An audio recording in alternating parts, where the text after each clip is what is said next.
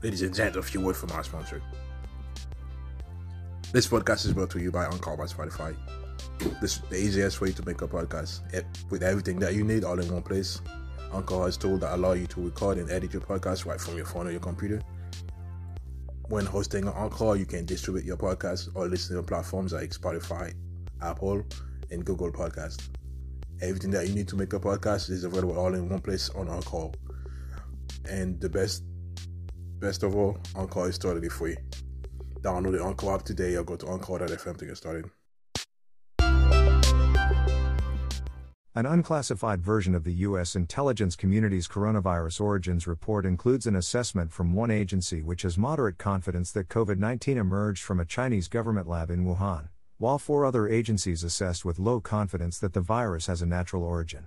The rest of the U.S. intelligence community, which was awfully confident Donald Trump was working with Russia, declined to commit one way or another. The one unnamed spy agency leaning toward the Wuhan lab theory with moderate confidence said COVID 19's emergence probably involved experimentation, animal handling, or sampling from the Wuhan Institute of Virology, according to an unclassified report from the Office of the Director of National Intelligence. The four unnamed spy agencies, and the NIC, with low confidence in the natural origin hypothesis, assessed that the initial infection was most likely from an animal infected with either COVID 19 or a close progenitor virus, with those analysts giving weight to China's alleged lack of foreknowledge and the numerous vectors of potential natural exposure. Brian Wilson breaks down the results of an Israeli study that demonstrates the durability and effectiveness of gaining a natural immunity to COVID 19 when compared to those who have been vaccinated with Pfizer's mRNA gene therapy. That said, U.S. officials say a lack of cooperation from China has hampered efforts to get down to the truth.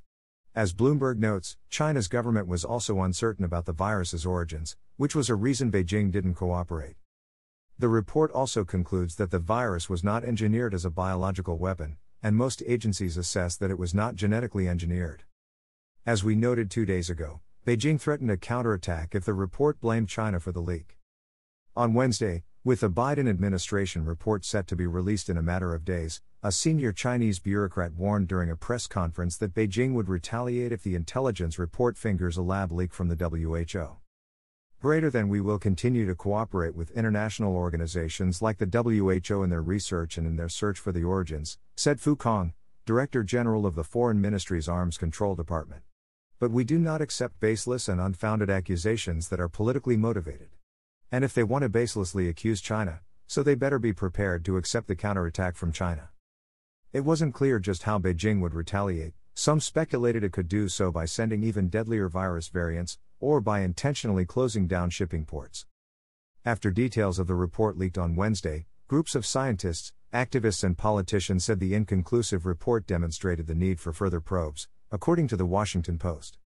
It is good they did that review, but I don't think we should all move on just because it was inconclusive, said Anita Cicero, Deputy Director of the Johns Hopkins Center for Health Security. I'm actually disturbed that much of the scientific and public health community seems complacent to make their best guesses and move on without getting to the root cause of the pandemic.